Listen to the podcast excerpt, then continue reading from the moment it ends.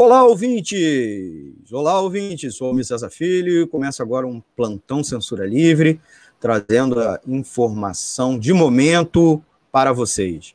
Vou colocar aqui no ar nosso amigo Eduardo Zanata, o novo correspondente lá em Brasília, no Distrito Federal, trazendo as notícias da capital federal, do mundo da política, mas também do mundo sindical e, é claro, comentando os assuntos locais aqui para a Web Rádio Censura Livre e também para a agência de notícias a Anota. Tudo bem, Zanata? Boa tarde, meu amigo. Boa tarde, Almir. Boa tarde aí a todos os, os ouvintes e, e, e, as ouvintes né, da Rádio Censura Livre.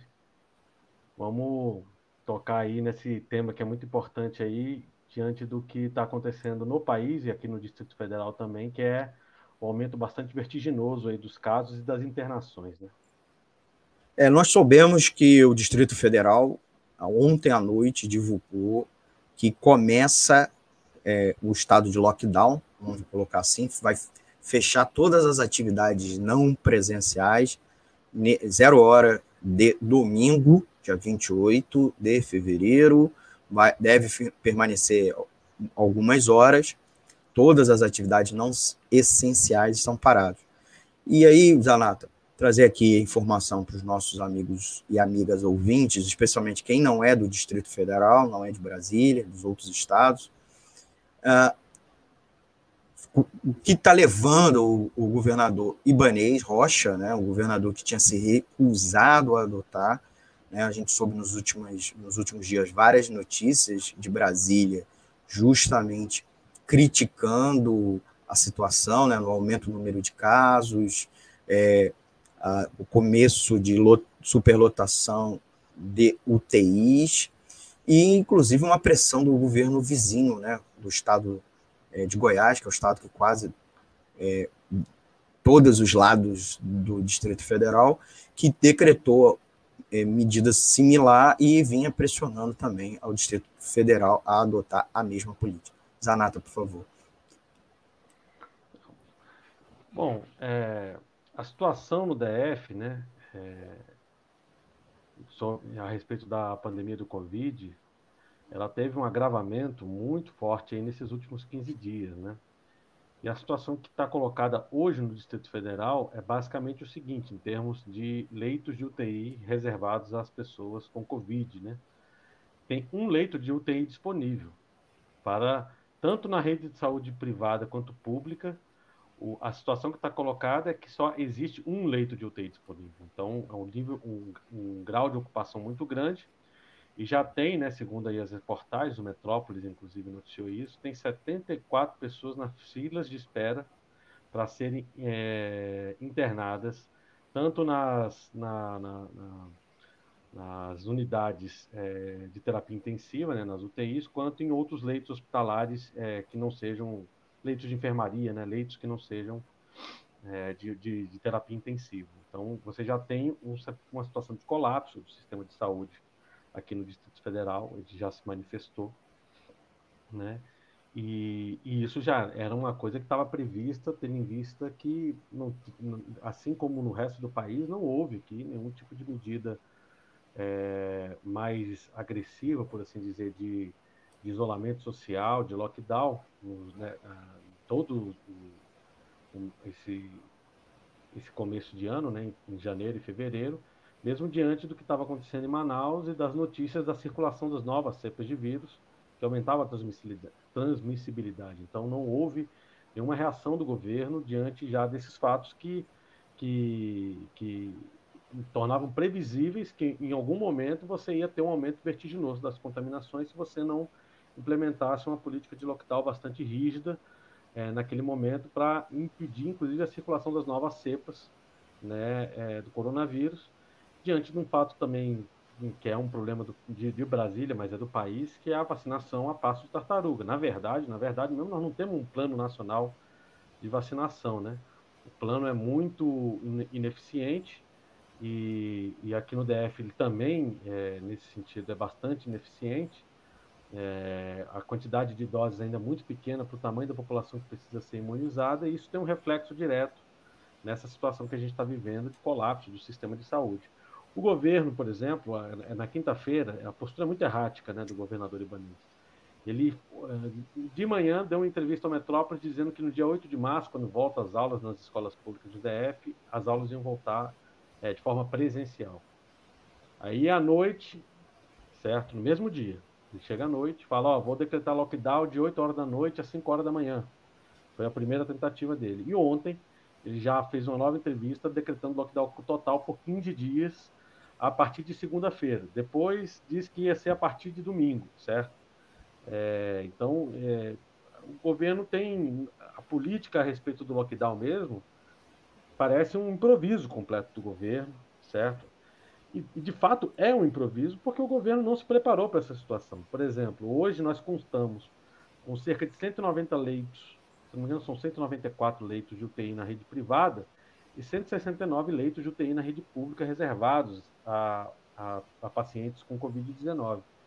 É, há um ano atrás, a rede pública teve uma política de expansão para poder lidar com isso. A gente tinha 270 leitos de UTI é, disponíveis a pessoas com Covid-19 na rede de saúde pública, com um hospital que teve de campanha montado no Mané Garrincha, né, com ampliação do, das, da, do funcionamento de, algum, de, de, alguns leitos de UTI em alguns hospitais públicos da cidade. E o governo, à medida que a partir de, de setembro começou a ter uma, uma diminuição dos casos, o governo fechou e não preparou nenhuma estrutura para abrir rapidamente esses leitos. Então, o governo agora está prometendo a abertura de 60 novos leitos, sendo que uma parte desses 60 novos leitos são leitos de UTI que, na verdade, vão deixar de servir a outras funcionalidades é, e para atender o, as, o, conjunto do público que não é que não, que não são pacientes que, necess, que internados nas UTIs para a Covid-19 vão passar, na verdade, a serem é, agora reservadas para os pacientes é, com Covid-19. Essa é a expansão de leito, na verdade, que o, que o governador está prometendo, que na verdade não é expansão nenhuma, é simplesmente um, um, você aumentar a quantidade de leitos de UTI reservado.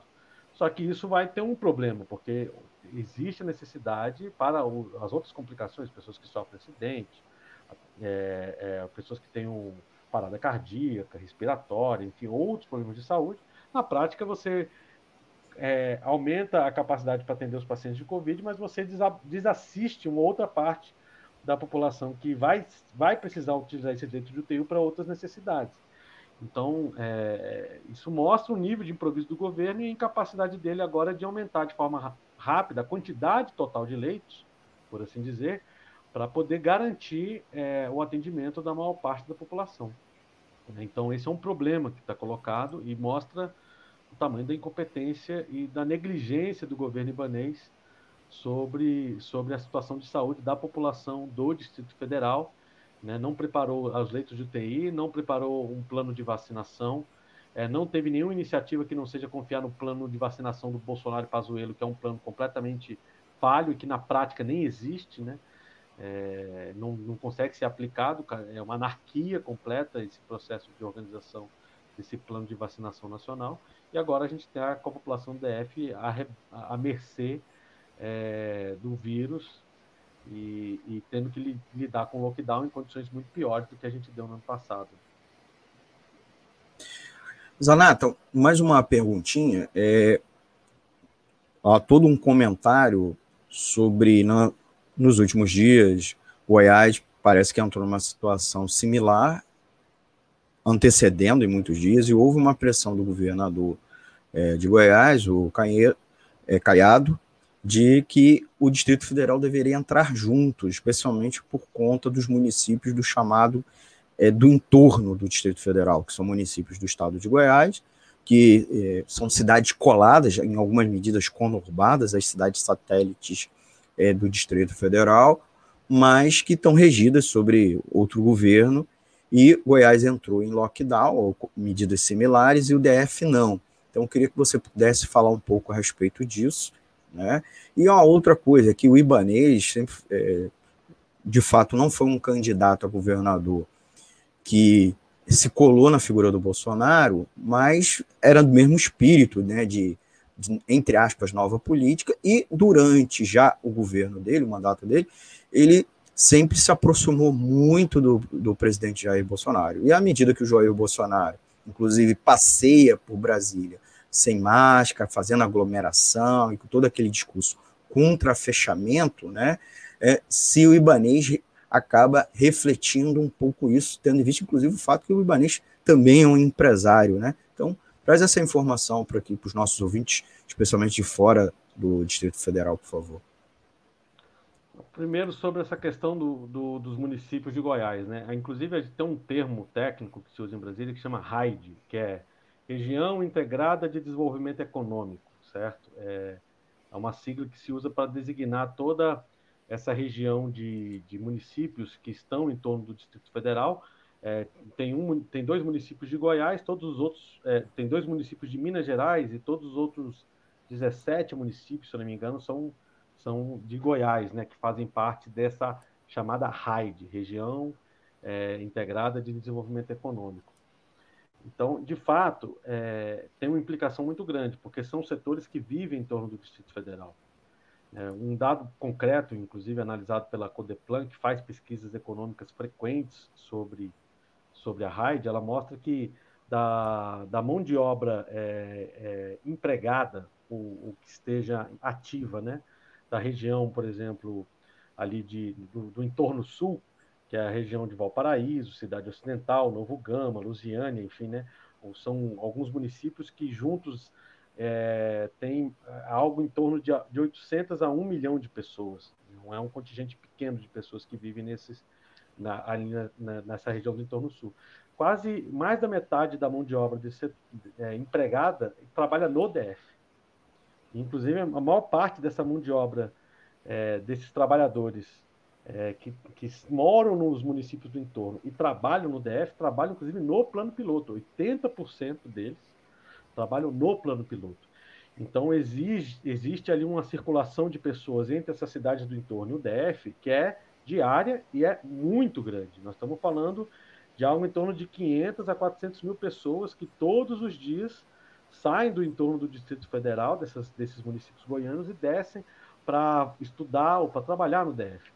Então, e o, o por um, uma situação que estava colocada em Goiás é que o colapso do sistema de saúde de Goiás é, começou uma semana antes, por assim dizer, do que começou em Brasília.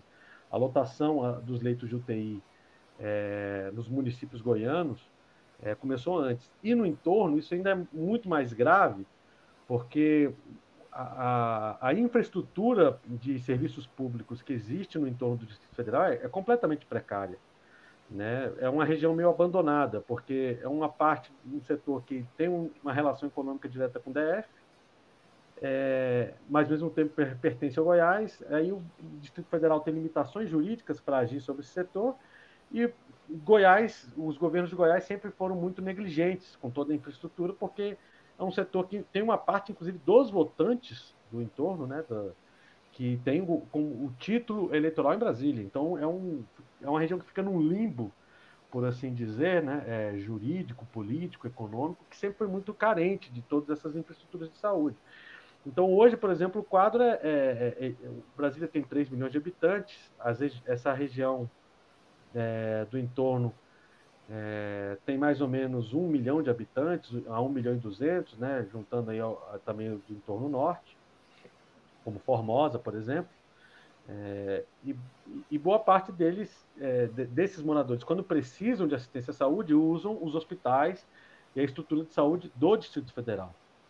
Né? E a ponto, por exemplo, o dado divulgado pelo governo, inclusive, é que de é, 30% dos leitos é, reservados aos pacientes com Covid no Distrito Federal são ocupados por moradores do entorno do Distrito Federal. Então, é, essa relação é muito grande. É, tem muita importância, por assim dizer, que a, ação coordenada do lockdown e das medidas sanitárias elas sejam coordenadas entre, entre o Distrito Federal e essa região do entorno, porque essa relação política é, é, é, e econômica que existe, principalmente econômica, faz com que exista um trânsito muito grande de pessoas. Então, não, de fato, não tem menor sentido que o Distrito Federal não acompanhasse essas medidas. E a resposta do governo foi muito ruim. O Ibanês, é, ao invés de, por assim dizer, avançar na discussão e na necessidade de coordenar as ações de enfrentamento à pandemia com o estado de Goiás e com os municípios do entorno, teve a política de dizer eu vou fechar a fronteira de Goiás e desconsidera e, e isso tem uma implicação é, prática que uma boa se ele fecha a fronteira uma parte importante da população da região do entorno vai ficar sem qualquer assistência à saúde ou vai precisar se deslocar para Goiânia para Anápolis muito mais distante do que o Distrito Federal para conseguir acessar é, é, é, é, esses esses serviços de saúde e, isso significa é, colocar sob risco de, de, de, morte uma parte importante dessa população por absoluta negligência é, de atendimento à saúde. Então é muito grave essa, essa postura do Ibanês, ele continua repetindo com ameaças de fechar a fronteira do DF com o entorno, né? É, e, e, e ao invés de levar à frente uma política bastante rígida de lockdown, que nesse momento é a única alternativa que nós temos para poder garantir é, o, o, a diminuição do ritmo de expansão de novos contaminados e, e, tentar reverter a situação do colapso de saúde que já existe no Distrito Federal. Muito bem, muito obrigado, Eduardo Zanata, direto de Brasília, aqui para Web Rádio Censura Livre www.clwebradio.com, também nos aplicativos de rádio online e, é claro, no YouTube e no Facebook. Obrigado, Zanata. Até a sua próxima participação aqui na rádio. Valeu, Almir. Valeu aí a todos os ouvintes do, da Web Rádio Censura Livre. E até uma próxima oportunidade aí. Espero que com notícias melhores do que a que a gente está vivendo agora com essa pandemia.